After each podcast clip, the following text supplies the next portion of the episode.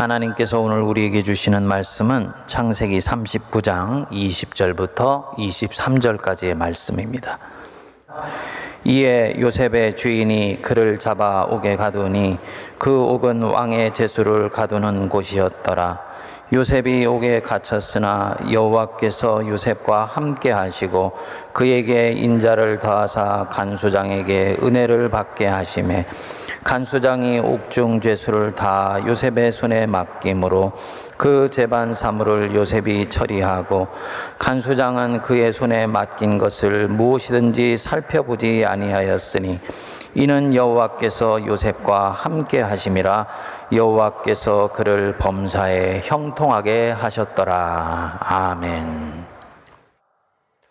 우리가 그리스도인으로서 살다 보면 가끔씩 하나님에 대해서 고개가 가우뚱거려지는 경우가 한두 번이 아닙니다. 하나님께서 분명히 살아계시다라는 것은 우리가 믿습니다. 하지만 이 하나님이 섭리로 내 인생을 이끌어 가신다 하시는데 도대체 이 섭리가 무엇인지 또 어떤 경우는 정말 그 섭리가 내게 있는 것인지 이해가 잘 되지 않는 경우가 있지요.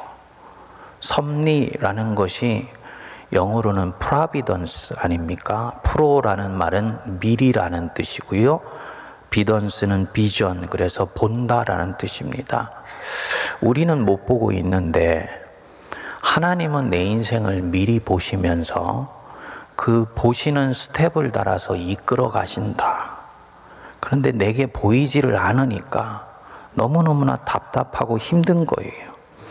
그래서 내게 잘 납득되지 않는 순간들이 굉장히 많이 생기게 됩니다.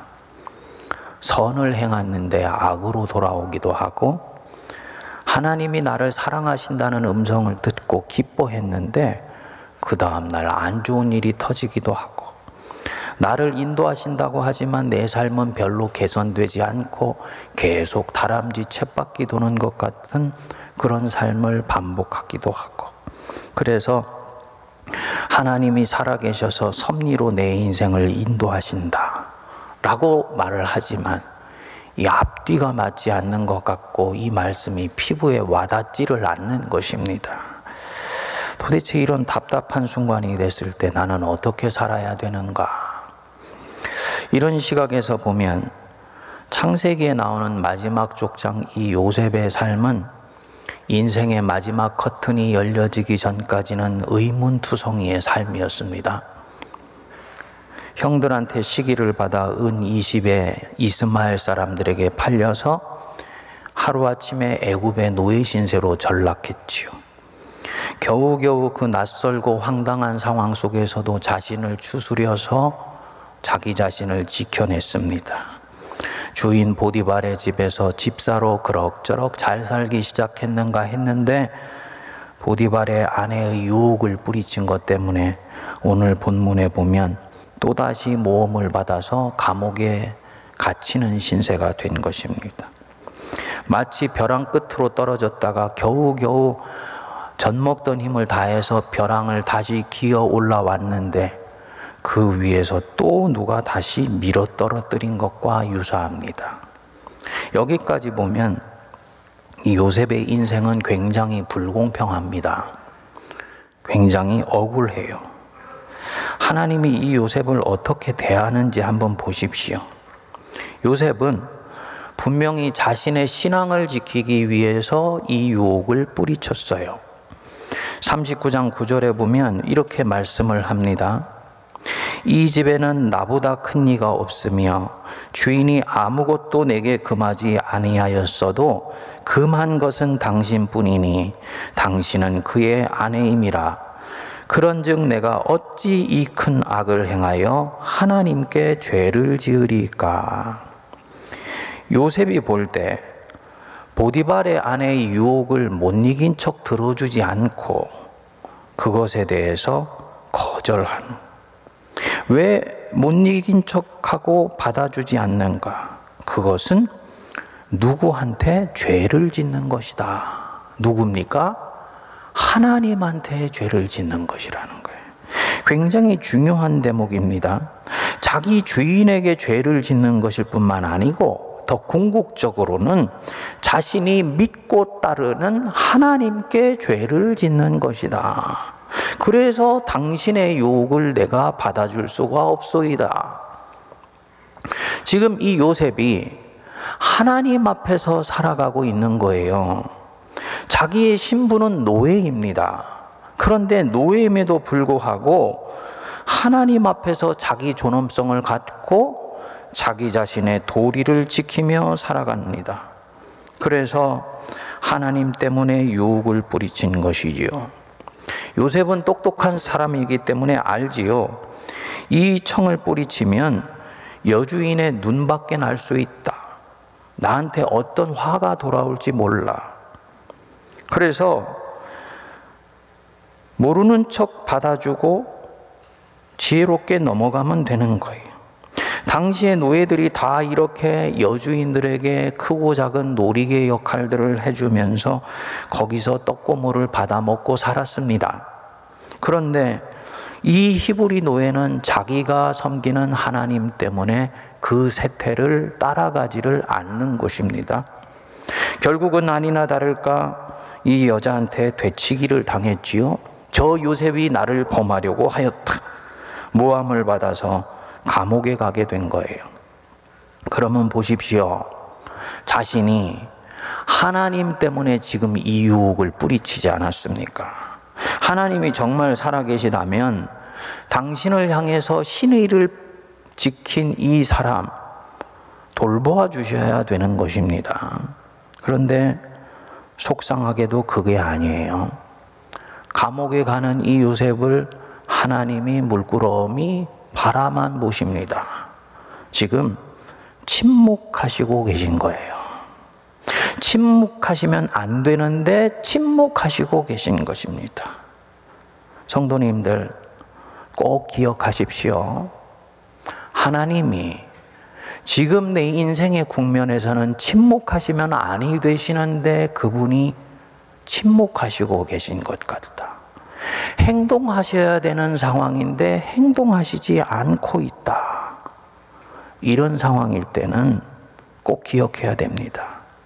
하나님은 내가 알지 못하는 더 크고 놀라운 일들을 진행하시고 계시다는 것입니다. 스데반이 순교할 때 침묵하셨지요. 그리스도인들이 로마의 원형 경기장에 들어가 사자밥이 되기 위해서 떠밀려 들어갈 때 침묵하셨지요. 주기철 목사님이 일제에 의해서 순교하실 때 침묵하셨습니다. 결국은 이분들을 통해서 하나님의 나라가 결정적으로 확장되었어요. 지금 내 인생에 하나님이 침묵하시면 안 되는 상황인데 침묵하시고 계신 것.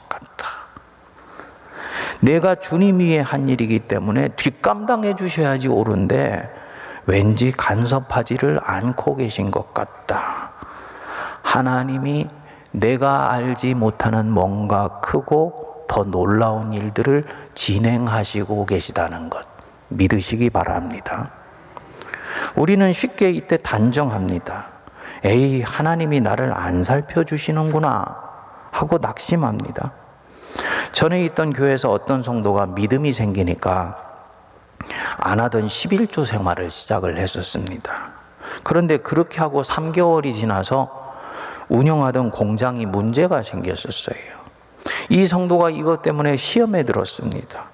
아니, 믿음으로 하나님께 드렸으면 안 되던 것들도 잘 풀릴 수 있도록 도와주셔야 되는 것인데, 오히려 문제가 생기게 되다니, 이거는 아니지. 이런 마음이 들어온 거예요. 내 삶에서 뭔가를 믿음으로 반응했는데 생각대로 안 풀려나가고 있었던 것입니다. 이때 이 사람은 흔들리기 시작합니다. 표면적으로는 흔들리지 않아도 속으로는 심하게 요동하게 되는 거지요. 그렇게 하시면 안 돼요. 오히려 이때 마음을 굳게 잡고 호흡을 길게 하면서 하나님이 가지는 그 걸음을 더 쫓아가 보셔야 됩니다. 요셉은요, 하나님을 더 쫓아가 봤어요. 그리고 더 하나님과 함께 길을 가봤습니다. 그랬더니 하나님이요. 감옥에 가는 것은 그냥 놔두시더니 감옥에 따라오셔서 본격적으로 자신을 살피시고 돌봐주시는 것입니다. 21절을 보면 여호와께서 요셉과 함께 하시고 그에게 인자를 더하셨다. 감옥 바깥에 있을 때보다 더 밀착하여서 요셉을 살피고 돌보는 것을 요셉이 느꼈다는 얘기입니다. 그게 인자를 더하셨다 이 얘기예요. 그리고 요셉은 자기에게 손을 내미시는 이 하나님의 은혜의 손길을 견고하게 붙듭니다. 요셉이 감옥에서 이제 어떻게 살아가기 시작하는지 한번 보십시오. 성경은 22절에 이렇게 말씀합니다. 간수장이 옥중 죄수를 다 요셉의 손에 맡김으로 그 재반 사물을 요셉이 처리했다 그랬어요. 여러분 이 본문을 언뜻 해석을 하면 보디발의 집에서 요셉에게 일어났던 그 일이 간섭 현상을 일으켜서 요셉의 상황을 정확하게 읽지 못하게 만듭니다. 요거 구별해서 봐야지 되는 부분입니다. 감옥 바깥에서 두각을 나타내어서 이 사람이 일이 많아지게 되었다. 그러면 당연히 보상도 같이 따라오지요. 보디발 집에서 처음에 한 사람의 노예였어요. 그런데 나중에 노예이긴 하지만 그 집 전체를 관장하는 집사가 되었습니다. 당연히 다른 노예들보다 월급도 많이 받고 대우도 더 좋아지게 될 것입니다. 보상이 따라오고 있는 거예요. 하지만 이 감옥에서는요, 다릅니다. 죄수는 죄수일 뿐이에요. 간수장이 자기가 하던 일을 요셉에게 맡겼다? 그렇다고 해서 간수장이 자기 월급을 나눠주겠습니까? 자기 먹을 것을 반으로 나눠주겠습니까? 감옥에서는 이런 보상이 없습니다. 감옥에서 나름 가진 권력으로 밖에서 가족들이 무슨 영치금 같은 거 넣어주었을 때 그거 일부를 갈취할 수도 있지요. 요즘 같이 무슨 뭐 담배라든지 이런 거래를 이 감옥 안에서 해서 이득을 취할 수도 있지요. 하지만 요셉은 이런 것 할 사람이 아니지요. 뭘 말하는 것이냐? 지금 이 감옥의 재반 사물을 돌본다는 것은 그야말로 아무 대가도 없이 헌신하고 봉사하고 있다는 걸 말하는 거예요. 이 감옥 안에서 썩어가는 인생들을 위해서 자기의 삶을 죄수이지만 불태우고 있다는 것을 말하는 것입니다. 그러니까 23절에 여호와께서 그를 범사에 형통하게 하셨다. 아주 멋있게 나오고 있습니다. 영어로는 보니까 이 형통이 석세스예요. 성공이에요. 그런데 이때 요셉이 하고 있는 성공은 우리가 생각하는 그런 성공과는 질이 다른 종류라는 것을 알 수 있는 거죠. 하나님 보실 때 성공하고 있었던 것입니다. 보통 사람은 감옥에서 삶을 이렇게 살지 않습니다. 크게 세 가지 종류로 살아갑니다. 첫 번째로는 하루하루 먹고 배출하고 운동하고 졸리면 잡니다. 그야말로 하루하루를 때워요. 어떤 사람은 내가 어떻게 하다가 여기까지 오게 됐는가, 아이고 내 신세야 생각하면서 과거를 한탄하면서 시간을 보내거나 오지도 않은 미래를 미리 걱정하면서 세월을 보냅니다. 또 어떤 사람은 추록해서 나갈 날만 손꼽아 기다리면서 감옥 생활은 대충 대충 살아가게 돼요. 그런데 이 요셉은 감옥에서 그렇게 살지를 않습니다. 감옥의 재반 업무를 자신이 손수 팔을 걷어붙이고 돌봅니다. 돈도 안 되고 권력이 떨어지는 것도 아니고 그런데도 시간과 에너지를 쏟아가면서 이렇게 삽니다. 40장에 보면 이 요셉이 아침에 일어나서 죄수들의 낯빛을 살폈다 했습니다. 자기 얼굴 살피기도 힘든 그런 시간 한복판에서 무슨 목사가 성도들 목양하듯이 감옥에 있는 사람들 낯빛을 하나씩 하나씩 살피면서 당신 잘 잤냐? 오늘 낯빛이 어두운 기색이 있는데 왜 그러냐? 살폈다는 거예요. 마치 평생 여기에서 이렇게 살아도 괜찮은 사람처럼 선하게 흔들리지 않고 지금 이 삶을 살아가고 있습니다. 여러분 요셉이 감옥에서 삶을 대하는 방식이 마음에 그려지시는지요? 다른 사람이 볼 때 이곳은 감옥이에요. 그런데 요셉에게는 이곳은 감옥이 아니라 하나님이 그에게 주신 삶의 터전입니다. 삶의 터전. 물론 이곳에 분명히 억울하게 내어 던져졌습니다. 속에서 분노가 치솟아 올라서라도 우리 같으면 단 하루도 견디지를 못할 것 같아. 보디발의 아내에 대한 분노, 그 여인의 말을 믿은 그 멍청한 주인, 보디발에 대한 배신감, 그게 다가 아니지요. 근원적으로 파고 들어가면 이 모든 고통을 잊게 만든 나를 애굽에 팔아버린 내 형들.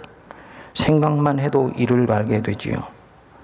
이런 사람이 내 마음속에 자꾸 쌓이게 되면 사람은 둘 중에 하나의 삶을 택한다 그럽니다. 하나는 복수를 하기 위해서 그때부터 삶을 불태워요. 악에 이미 삼켜진 것입니다.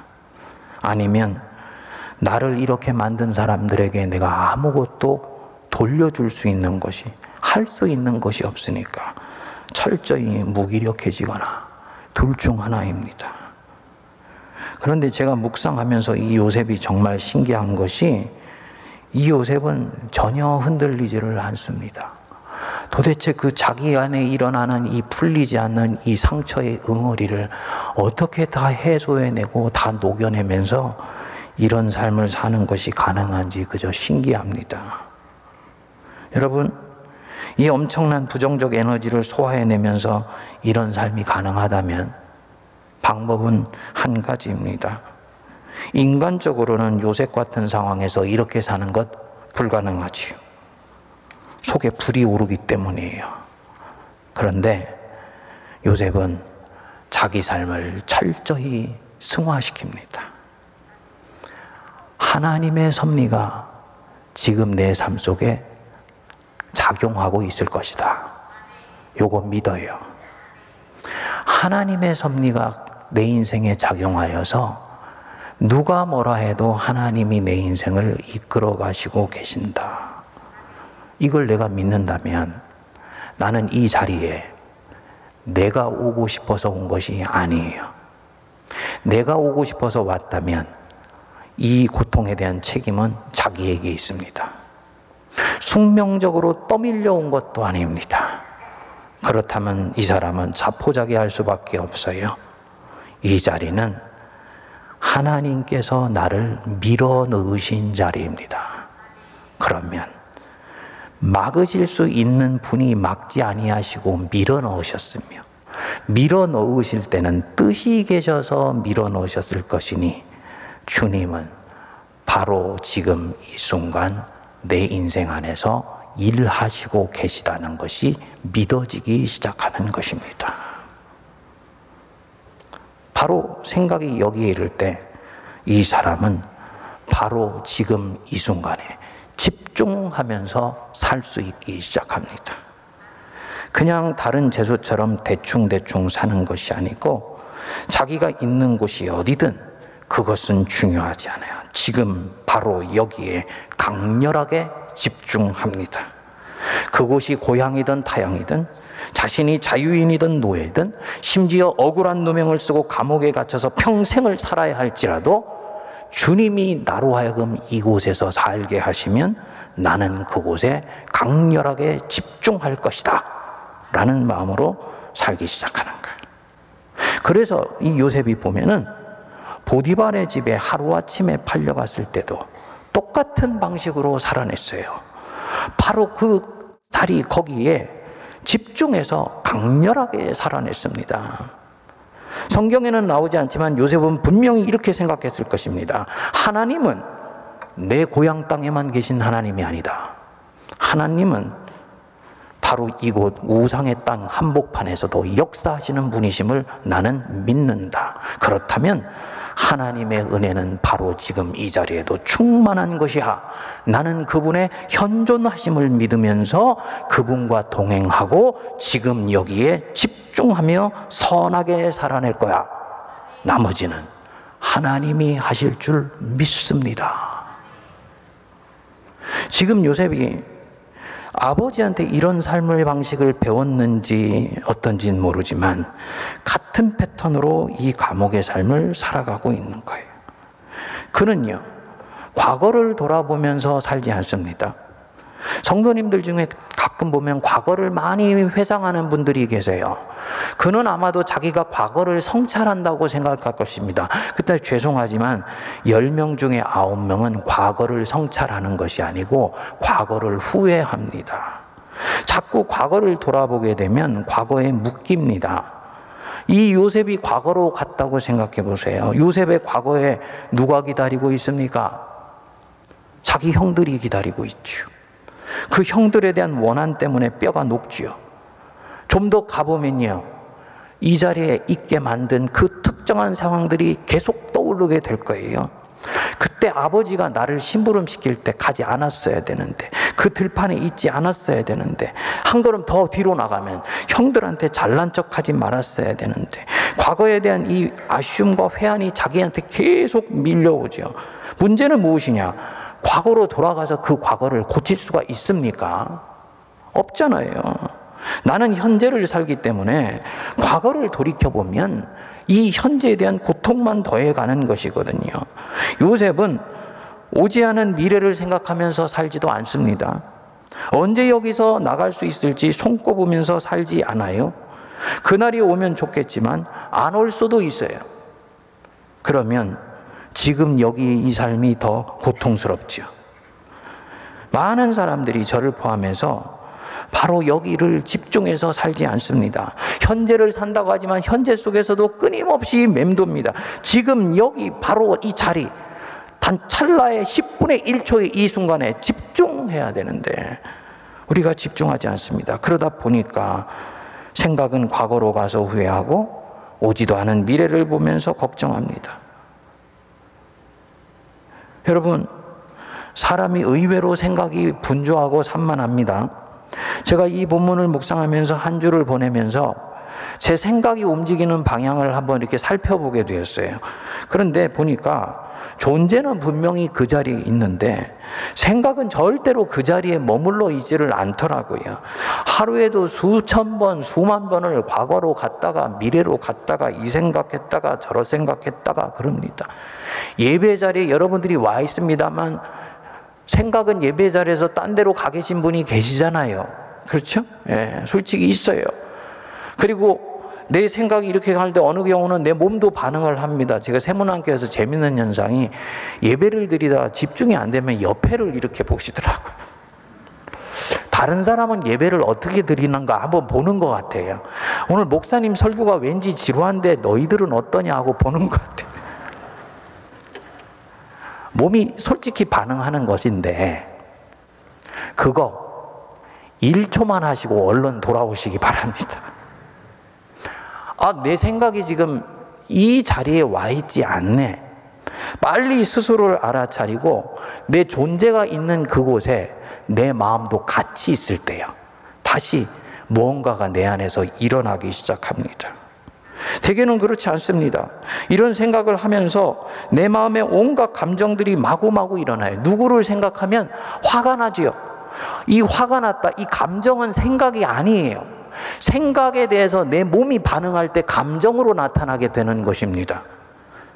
그때 그렇게 하지 말았어야 되는데 생각이에요. 그렇지만 그걸로 끝나지 않죠?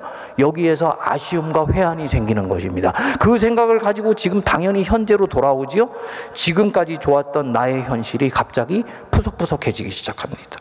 갑자기 10년 뒤 미래가 떠오르면서 걱정이 쑥 올라오네요. 그 생각으로 끝나지 않아요. 그 걱정을 가지고 이 사람은 당연히 지금으로 돌아옵니다. 그리고 여기에서 무엇인가를 반응해야 되는 것처럼 생각을 하는데 죄송하지만 내가 할 수 있는 것은 거의 없습니다. 나는 지금 여기 현재를 살지를 못하는 것입니다. 결국 이런 생각들이 전부 나를 힘들게 하고 고통스럽게 합니다. 지금 내 존재는 여기에 있는데 생각은 온 구중천지를 헤매고 다니는 것입니다. 이분 몸은 자연이지만 생각은 자유하지 않고 방황하고 있는 것입니다. 여러분, 그러지 마십시오. 지금 여기에 강렬하게 집중하시고 존재하십시오. 요거 쉬운 일 아닙니다. 훈련이 필요합니다. 생각이 도망가려고 할 때마다 빨리 알아차리시고 내 존재에 내 생각을 포개세요. 그리고 순간 하고 있는 지금 이 순간에 집중하시면 점점 그렇게 사는 훈련이 되면서 하나님이 역사하시는 이 은혜가 지금 여기에 보이기 시작합니다. 여기서요. 이 사람은 주어진 일에 신실하게 반응하면서 사는 법을 배우기 시작해요. 성경은 이 부분을 굉장히 중요하게 여겼습니다. 그래서 이사에서 43장 18절에 보면 너희는 이전 일을 기억하지 말며 옛적 일을 생각하지 말라 내가 새 일을 행하리니 이제 나타낼 것이라. 하나님은 지금 여기에서 새 일을 행하시고 있는 것이다. 우리는 섭리로 지금 여기에 와 있습니다. 그러면 여기를 신실하게 집중하면서 살면 돼요. 또 미래로 생각이 자꾸 넘어가도록 놔두지 마십시오. 염려와 두려움만 커집니다. 광고에 속지 마세요. 광고의 대부분은 우리로 하여금 미래에 있는 무엇인가에 염려와 두려움을 넣어서 우리로 하여금 소비하게 만들려고 해요. 심리작용이 아주 강합니다. 우리 예수님 이 부분에 대해서 말씀하셨습니다. 내일 일을 위하여 염려하지 말라. 내일 일은 내일이 염려할 것이요.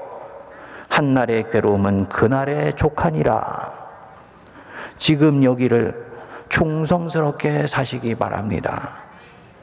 사람이 여러분 언제가 가장 행복하고 기쁜 줄 아십니까?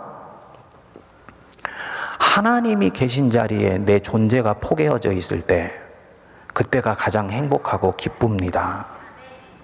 내 하나님은 내 과거에 계시지 않습니다. 내 하나님은 내 미래에 계시지 않습니다. 나의 하나님은 지금 여기에 나와 함께 계세요. 내가 걷는 만큼 같이 걸어가세요. 그러면 바로 여기 계신 내 하나님께 내 시선을 집중하십시오. 삶에 알 수 없는 힘이 생기기 시작합니다. 그리고 요셉처럼 어떤 상황에서도 그곳을 살아낼 능력을 하나님이 주십니다. 요셉은 하나님이 지금 섭리로 자신을 이끌어 가시고 있다는 것을 어렴풋이 알아차렸습니다. 하지만 그 섭리가 구체적으로 무엇인지는 몰랐어요. 어린 시절의 꿈은 이미 잊어버렸습니다. 그 꿈을 생각할수록 현실과 너무나 동떨어져 있어서 고통만 주게 되는 거예요. 그리고 이 요셉은 마치 점을 찍듯이 하루하루를 최선을 다해서 살아냅니다. 뭔가 있다는 것은 알지만 그것이 뭔지는 몰라요. 그리고 알려주시기 전까지는 굳이 알아야 될 필요도 없습니다. 나는 오늘 여기를 살 뿐이니까. 그리고 오늘 여기서 행복하게, 충만하게 살면 됩니다. 그렇게 하루하루 찍은 하루하루의 점이 어느 날 모여서 보니까 선이 되고 그 선이 어느 날 보니까 인생이라는 화폭 속에 그려진 아름다운 그림이 되었습니다. 그 그림 뭐냐? 만민을 구원하는 사람이었다. 당신들은 나를 헤아려 하였으나 하나님은 그것을 선으로 바꾸사 오늘과 같이 만민의 생명을 구원하게 하시려 하였나이다. 요셉의 자기 인생이 이해된 것은 인생의 거의 마지막 순간이었어요. 이것을 알았을 때 얼마나 요셉의 이 모골이 성연해지고 등줄기가 오싹해지는 전율이 느껴졌을까요? 그리고 하루하루를 그때는 내가 점을 찍듯이 산다 생각했는데, 아, 그렇게 살 수 있게 되었던 것도 하나님의 은혜였구나, 라는 것을 알게 되면서 그 하나님을 얼마나 찬양했을까요? 지금의 이유를 알 수 없는 이 시련, 또 이유는 알지만 걷어치워질 만도 한데 걷어치워지지 않고 반복해서 내 인생에 파도처럼 밀려오는 그 어떤 힘든 시간들. 내가 정말 하나님이 택하신 사람이고 하나님이 나를 사랑하신다는 걸 믿으면 거기에 섭리가 있다는 건 믿으시기 바랍니다. 다른 거 생각하지 마시고 바로 지금 여기에 강렬하게 집중하십시오. 또 할 수만 있다면 주님 은혜 충만하다는 건 믿고 기뻐하며 감사하며 사시기 바랍니다. 어느 날 내가 찍어낸 이 하루하루의 점이 나를 내가 생각하지 못했던 전혀 놀라운 자리로 나를 이끌어간 것을 발견하는 그날이 오게 될 것입니다.